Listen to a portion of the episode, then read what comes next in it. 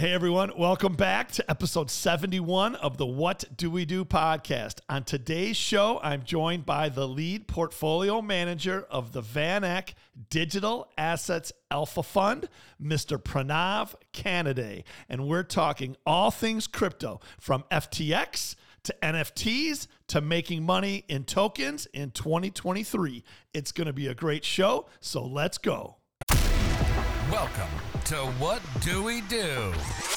A podcast discussing wealth management and financial planning featuring key leaders in our communities. Hosted by founder and CEO of Great Lakes Wealth, Dewey Steffen.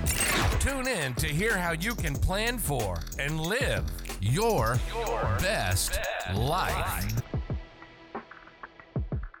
Well, welcome back to another episode of the What Do We Do podcast. I'm your host, Dewey Steffen, and today's episode is another guest episode where we bring a leader in the community onto the show who has a story to tell, knowledge to share, and advice to give. And then we bring them on the podcast to help our entire community invest for success. And with all that is going on right now in the digital assets and crypto space, Pranav Kanade is with us. He is the portfolio manager for the Van Eck Digital Asset Alpha Strategy. Pranav, thanks for being here. Of course, excited to do this. Heck yeah. This is unbelievably crazy. What is going on with the FTX debacle? Well, there's a lot to unpack there. Um, maybe as a starting point, um, looking at the founder, Sam Bankman Fried, uh, he had a pretty big role in the in the broader crypto ecosystem. On the one hand, he'd built this phenomenal exchange where market makers and customers would come and trade. Um, he originally started in the space as being more of a prop hedge fund firm with Alameda Research, but he eventually built this great exchange that uh, you know at some point they had over I think 12, 13 percent of the market share. Um, and and he'd also built up a big presence in DC, and he was kind of moving the needle or pushing sort of the rolling the snowball down to to get regulation done so that there's black and white rules and there was more clarity on the broader space. So he was doing a lot of you know good on the surface if you want to think about it that way. Uh, he was a big figure as a result in the in the space.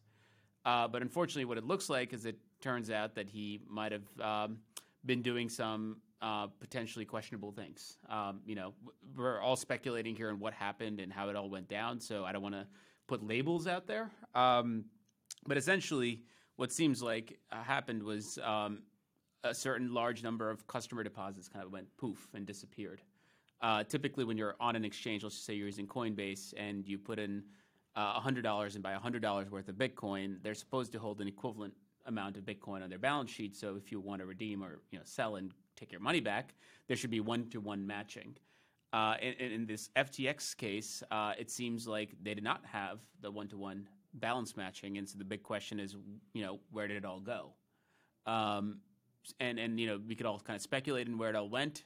Uh, one version of it is that um, there was some of it, or a lot of it, that went to the hedge fund that he was running back in the day. That was theoretically supposed to be separate, um, but but in this case, it might have been one and the same. And they were using customer deposits to do to do maybe all kinds of speculative things, and that disappeared at some point and now the depositors of, on the exchange are kind of left holding the bag.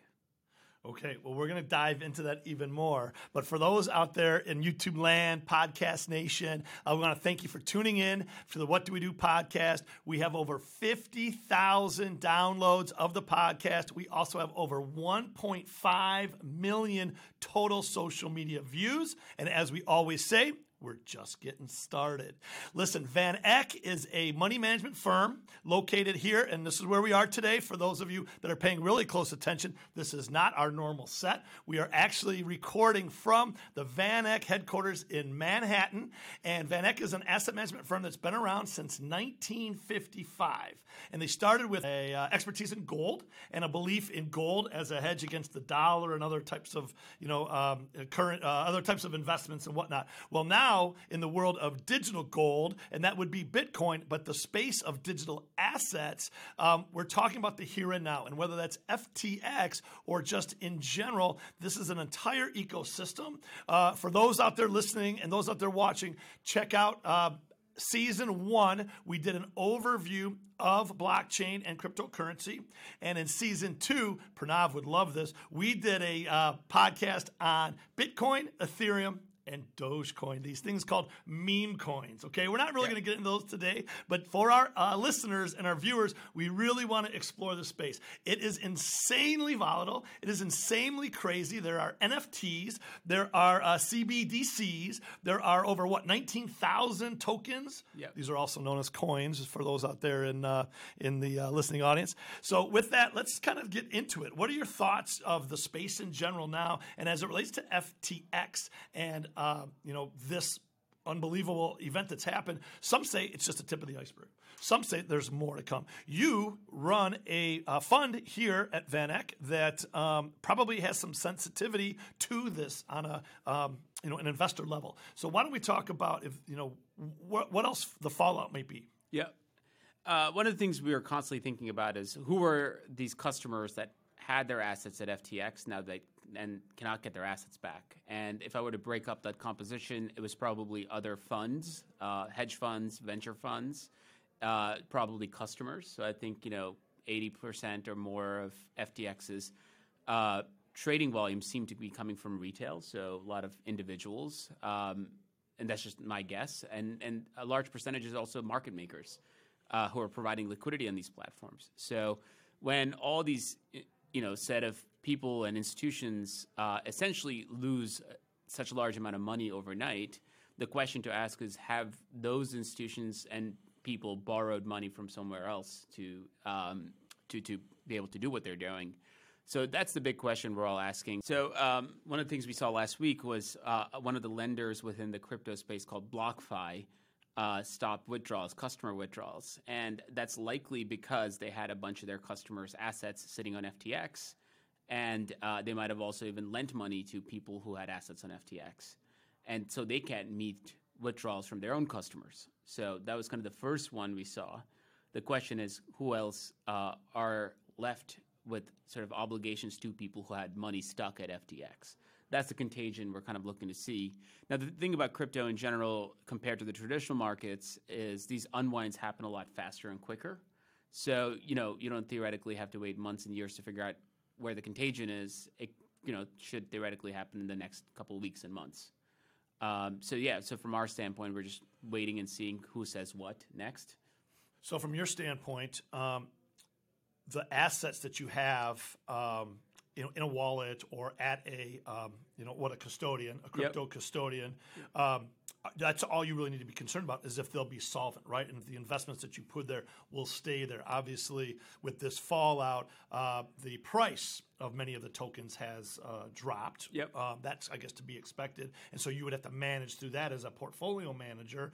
But uh, in terms of, again, securing or um, understanding that the assets that have been given to you, the dollars that you then invested into the crypto um, and digital asset space, um, is that the primary concern? Is to make sure I don't know if it's at Coinbase that it's going to be at Coinbase, or you know if it's on um, a different ledger, it's going to stay there. Um, Yeah. What are, what are the main concerns there? So, so I think you know our our approach to this has always been let's rely on the core technology. The core premise of blockchain-based technologies is to give the user self-custody, right? Uh, which is don't rely on someone, don't take credit risk to someone. Self-custody. Now, this could be financial assets like tokens and you know uh, crypto assets, or could be even your identity assets in the future, right? So right now. I imagine if you're on Instagram, Mark Zuckerberg custodies your identity assets. So the whole vision for blockchain and crypto is the user should have uh, authority and control of all their assets. So our approach here at, at, at VanEck has been, at least in our strategy, that we will use a self-custody technology uh, where we shard our keys, and so we control our private keys. So we don't leave assets all the time on exchanges. We only go to the exchanges to execute our trades, and then we bring our assets back. Got that's it. a safe way to do it. That's the that's the, the crypto way to do things. Okay, so um, what happened with all these other um, investors? And there were some high-profile names that um, had might have some of their assets um, held there. So, would, did they just were they naive? Were they caught up um, with the hype, or were they co-investing? And you know what what do you think happened there? And then we're just going to uh, talk to what do you think is going to happen with the tr- the next level of fallout. Yeah. Well, uh, I think you know, as you can see from the FTX cap table or investor set of investors they pulled together, it's kind of like your blue chip, best of the best, right? So you know, the question is why? What did they see here that they wanted to invest? Well, on the one hand, they saw really fast growth, and that seemed uh, like a good uh, litmus test for what the product FTX had built. And anyone that was an avid FTX user loved the product as well. So they'd built something that was truly useful and valuable for people within the ecosystem. And Sam, as a founder, is pretty charismatic, and you know he went out and got commercials with Tom Brady and labeled stadiums and did the whole thing to bring new members into the crypto space. Um, so you put all those things together, and and it almost seems like a for someone who doesn't fully understand blockchain and crypto, it seems like a good proxy way to get exposure to the space. Um, you know, someone, a builder who's building something interesting and useful and that's showing real metrics and growth. So I could see how other people thought of this as a potentially good investment at the time. Now, with you know, with um, I don't want to call it fraud, but with these types of situations, it's very hard to predict. Uh, you know, 2020 hindsight is one thing. So, so I think I, you know, I, I understand why they might have made that choice. Pranav, they say that when you see a cockroach, there are many other cockroaches behind the wall that you do not see. Yeah. So in this space, and some are likening it, it to you know 2000 to 2002 with just a traditional uh, tech yeah. Uh, uh, back then, or 2008 with the financial crisis. So, do you uh, see any similarities just from a historical perspective, and or again, um, are there other shoes to drop? There's another cliche out there. Are there going to be other issues that it's just going to take, you know, I don't know, a week, or two, a month, or two to uh, find their way through the system? Other bankruptcies, et cetera. Yeah, um, you know, I think over the weekend there was another crypto exchange that people were a little concerned about. Uh, you, you, know, one of the things all the other exchanges did uh, as a result of what FT, what happened with FTX was they disclosed um, wallet addresses of all their assets. So they called this proof of reserves. They wanted to show the market, like, hey, look, here are our wallets and here are all the assets. Now, what we don't know is like, what are the liabilities against those assets, right? So if an exchange says, hey, I have you know twenty billion dollars worth of assets, the question is, well, how much customer liabilities do you have against it? So we still need to find that out. But as all these other exchanges started to sort of disclose their wallets, crypto Twitter went crazy and did all kinds of forensic analysis with these wallets. And you know, one of the exchanges had some unusual behavior where they were sending uh, hundreds of millions of dollars of Ethereum to other exchanges, getting it back. And so, you know, you saw some panic on this other exchange because n- nobody wants to hold on to the next FTX type situation, right? So there's a lot of like nervousness in the market, which is resulting in people withdrawing assets and taking the taking self custody or you know exiting altogether. Um, so so in these types of sort of shock events, you think you know you would think that all the bad apples come out and and they'll kind of flush the system and hopefully we can rebuild a better on a better foundation from there. Fantastic. And uh, time will tell. And there are those that say this is the opportunity of a lifetime to get in. They still believe, and it could be Cathie Wood, it could be other uh, in, um, you know novice investors out there that say uh, Bitcoin will go to 100,000 a coin, U.S. Uh, dollars. 250,000, et cetera, et cetera. So we're not going to get that grandiose and that, uh, you know, uh, crazy with uh, valuations and expectations today. But some say, again, with these prices and whether that's on Bitcoin or Ethereum or any of these other 19,000 uh, coins, tokens that are out there. But um, in general, um, there are those others that say this is just the beginning. This is it. This is, again, this is what we saw. Um, you know, this is worthless pieces of paper. Um, you know, how do you defend that argument that this is just the unwind of something that's never been worth anything ever anyway? Um, and then uh, where are these opportunities? We'll get into those too. Yep. I, I, think I go back to the core premise. What is this technology about, right? Um, to me, it's about allowing peer to peer interactions uh, without middlemen in, in sort of intermediating and taking a piece of the pie. So, um, you know, decent example is if you look at payments today, if I spend $100 at, uh, on, on Walmart.com, uh, Walmart only sees ninety-seven and a half dollars of that transaction. So the two and a half dollars goes to you know the facilitator, like a Stripe or a Square, goes to the Visa, Mastercard, goes to the merchant acquiring bank, um, you know most likely J.P. Morgan, Bank of America, one of those guys, and then goes to uh, the merchant acquirers themselves, like uh, you know uh, Fiserv or a First Data, one of those guys, right? So that there's a, this two and a half percent of every transaction is eaten up by these middlemen. Now, th- those transactions could ultimately settle on blockchains, right? So it could settle on Ethereum. Uh, Stripe's been experimenting with this. They made some interesting announcements on this topic in the last six months and even last week, where Stripe will make it such that so Stripe's the facilitator of all e-commerce transactions on most websites. Um, uh, so, so if Stripe can start allowing merchants like Walmart to accept stablecoins uh, like a USDC, then you could eliminate as much as two percent of that two and a half percent of cost. So all of a sudden, Walmart can start seeing you know ninety nine and a half dollars and a hundred dollar transaction. Now extrapolate that across all e-commerce businesses, all brick and mortar businesses. If you can get these transactions transactions to settle on blockchain rails, there's a big cost savings to the ecosystem. So the question one is like, how do you get the consumer, like you and I, to spend USDC rather than use our credit cards? Uh, now the onus there is on the the players like an Airbnb or you know they or, or like a Walmart to figure out how to make it user friendly for you because there's money to be saved for them. So that that's one, one interesting one interesting area of peer to peer where you can get rid of a lot of the middlemen by settling it on a public ledger, a blockchain.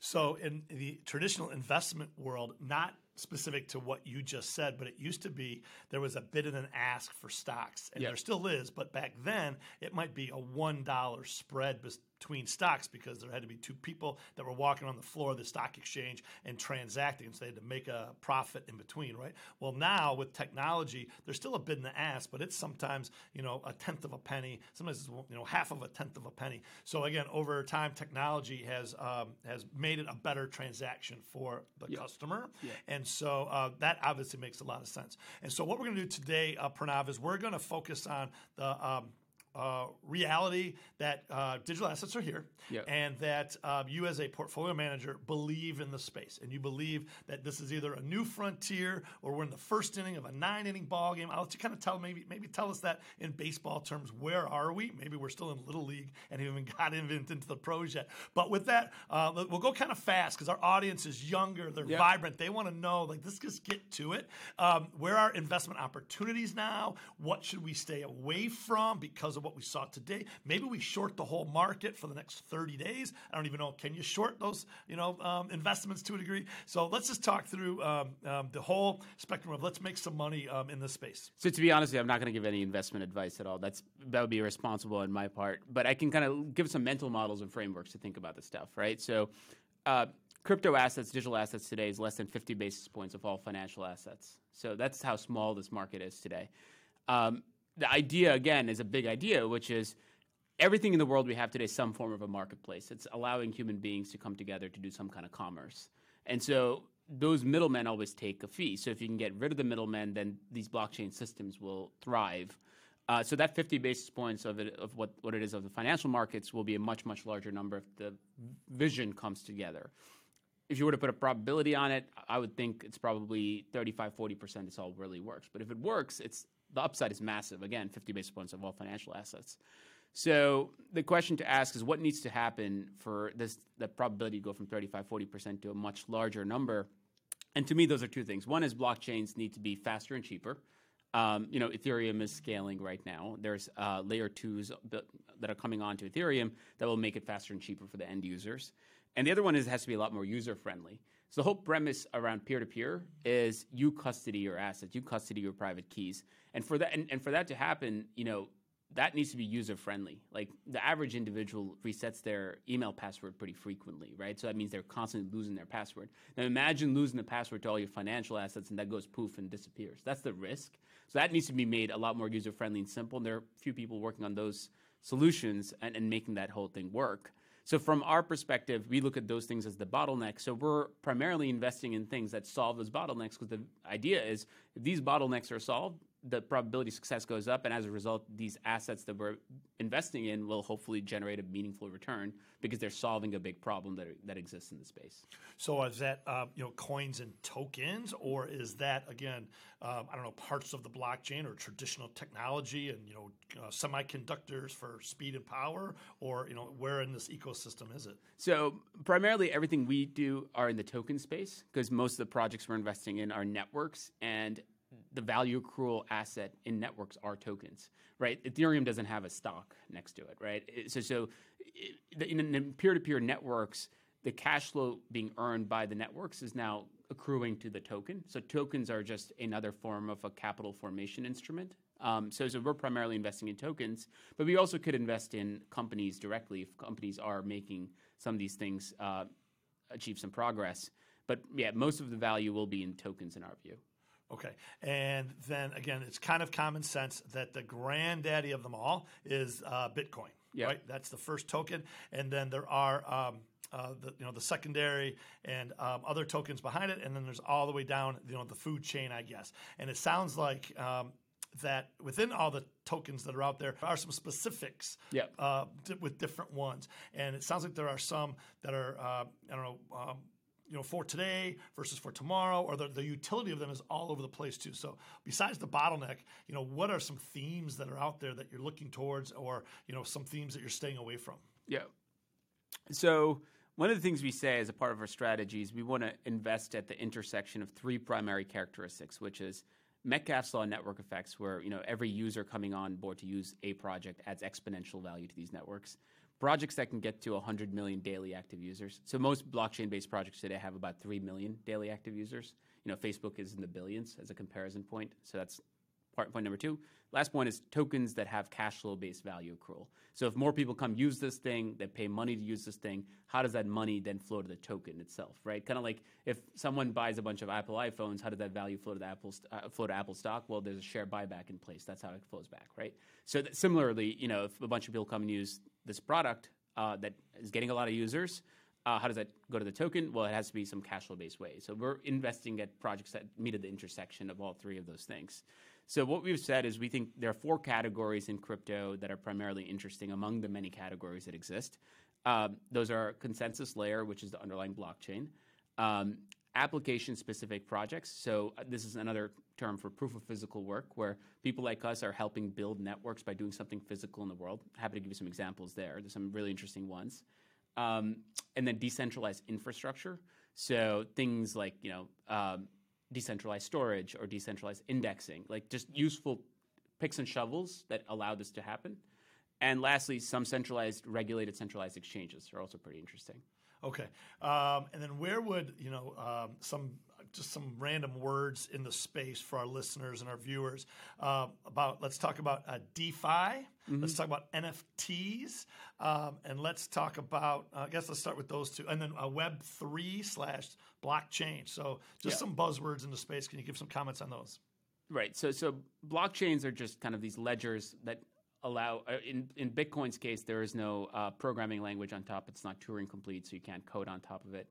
But Ethereum is uh, a blockchain that uh, allows you to build applications on top, right? So the way I think about Ethereum simplistically is like it's Amazon Web Services meets Apple App Store. Those two one those things those two things combined because Apple App Store has apps. Those apps are usually using computational services from Amazon Web Services. So that's kind of what like these blockchains are. Uh, Web three is an all-encompassing term for this change in computation. So historically, computation has happened in Web two, or Web two computation has happened in these you know essentially siloed monopolistic companies. And the idea of uh, let's use let's use blockchains that are uh, for the public and build applications on top. That's kind of the Web three movement, is what I would call it. Um, DeFi is one category that's um, built on top of public blockchains. So it's trying to disrupt the banks, right? So on DeFi protocols, I can primarily exchange assets with other people in the world without an intermediary. So right now, if I want to trade some stocks, I have to go to TD Ameritrade, and there's a whole bunch of intermediaries that allow me to, to sort of do that. In the blockchain world, I can go to a decentralized exchange like a Uniswap, where uh, I can swap assets with other people that are also in that ecosystem without a middleman. That's uh, Uniswap, not SushiSwap. Have You Correct. heard, have you heard of that one? Yeah, SushiSwap is like a copy or fork of Uniswap in some ways. Right on, right on. Uh, all right, two more in that space. One would be staking. Talking about staking your coins. You asked me about NFTs. So the NFT thing is kind of interesting. Um, NFTs are just to us a file format. So tokens in general are are fungible, right? My one Ethereum is the same as your one Ethereum that you have. Non fungible just means that my uh, asset that sits on a ledger is unique. So, it, it but but it, what it would really the big idea then is like okay, so we could actually ascribe uniqueness to digital assets across the board, um, and and you know the use cases become uh, pretty interesting from there, right? So, so everyone likes to talk. Everyone wants to talk about the monkey pictures, but like the monkey pictures is kind of silly. Like that's just like a silly manifestation of this technology. What's more interesting is using sort of NFT technology to establish identity for people on uh, on the blockchain itself, and using some form of that to eliminate the spam problem that exists on the internet, right? Like Twitter's biggest problem are fake bots. Well, you can eliminate fake bots if you can verify identity well, how do you make sure that you can verify someone's identity without you custodying their identity information? Well, that's where sort of these blockchain-based technologies come in. That's where I think NFT use cases can become interesting because if your identity can be an NFT that you custody yourself and you share certain parts of it to show the show an app you're using that you are not a bot or a fake person, then that solves a lot of the internet's problems. So, so NFTs today, the, what you think of is very different from where it's all going, in my view. So yeah. absolutely, as you said, with the monkey pictures, but again, other you know uh, digital pictures. So that just kind of seems to be the investment that's there. Let's create a digital picture. Right. It could be of uh, monkeys, or it could be of you know houses or whatever. And because it's an original, right. that has some value, and you can trade these and sell them. So it um, you know that's what you're saying is not where um, the true value is in the technology. Is that right? Yeah. Exactly. Okay. Yeah. Okay. Fair enough. Well, we're going to switch to a part of the show, Pranav, that we call the uh, what Do We Do podcast mm-hmm. turns into the What Pranav Do podcast, okay? So this is the part of the show where we say what Pranav do. And what we mean by that is what would you tell your 18 year old self or other 18 year olds out there today that are so excited and so wanting to invest in digital assets, cryptocurrencies, NFTs, the blockchain, this entire space? It's all over the place, meme coins, etc. So what would you tell yourself? If you're 18, or again, the, the massive amount of listeners out there that are 18, we can have them invest for success. Yep. Um, I, I think from an educational perspective, I would say learn computer science, learn how to code, and learn history and economics, because those three things are the most useful thing, like just knowledge or foundational knowledge you could have in this space, because that's where like crypto meets, right? Economics, history, and um, and computer science, and, and just coding. Uh, but more just day to day, Uh, get yourself a MetaMask wallet. Hopefully, convince your parents to give you a little bit of money and just start playing around with stuff. Right? It's just all a toy at the end of the day.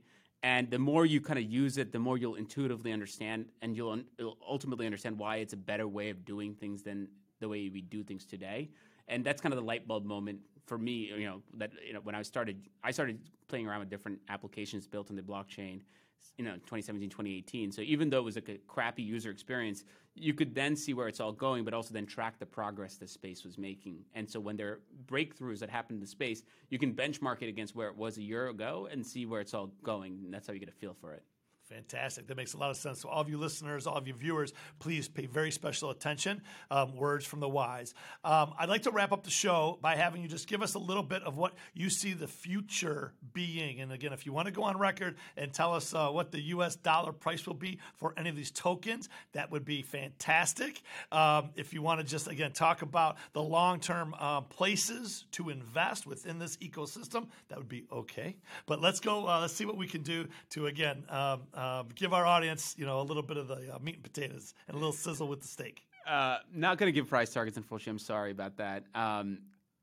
I think, look, I think crypto assets today is around 700, 800 billion. Um, if the technology were to work and gain meaningful adoption, I could see it being in the tens of trillions in the future. So you can kind of put the multiplier on that, right? Now, the question is who wins, who loses. There's 19,000 tokens out there. That number is growing exponentially we think ultimately there'll be like 50 to 100 projects that really accrue all that value, right? So if you go to the Apple App Store, there's two and a half million apps, but most of the GDP of the Apple App Store kind of sits within 50 apps, right? Like Uber and DoorDash are way more valuable than the bottom, you know, half a million apps altogether. So that's how we think the space will evolve. So, um, you know, so w- which areas to focus on? How do you think about that? I just go back to the very basics, which is does this product have the potential to make human life a lot better in the future? Like, does that like ultimately I kind of boil things down to the best products in the world save people time, um, and you know, so you want to invest in products that really save people time. Now, one could be like, you know, it saves people money and hence saves people time over you know decades. Um, but in general, products are supposed to save people time. So um, yeah, so find those things within the crypto space that ultimately can do that. Okay. Well, we'll leave it there for today. Hopefully, we'll get a chance to have you come out to Detroit on our turf, and we'll uh, we'll talk more in detail about digital asset investing and all things uh, in the space. Uh, Pranav, it was great having you on today. I want to give a great big booyah to you. Thank Thanks again for coming on. It's been fantastic. And to our listeners, our watchers, our viewers, our audience, thank you for uh, tuning in for another episode of the What Do We Do podcast. And as we always say, live your best life be radically generous. A great big booyah to ya. We are over 1.5 million total social media views, and we're just getting started.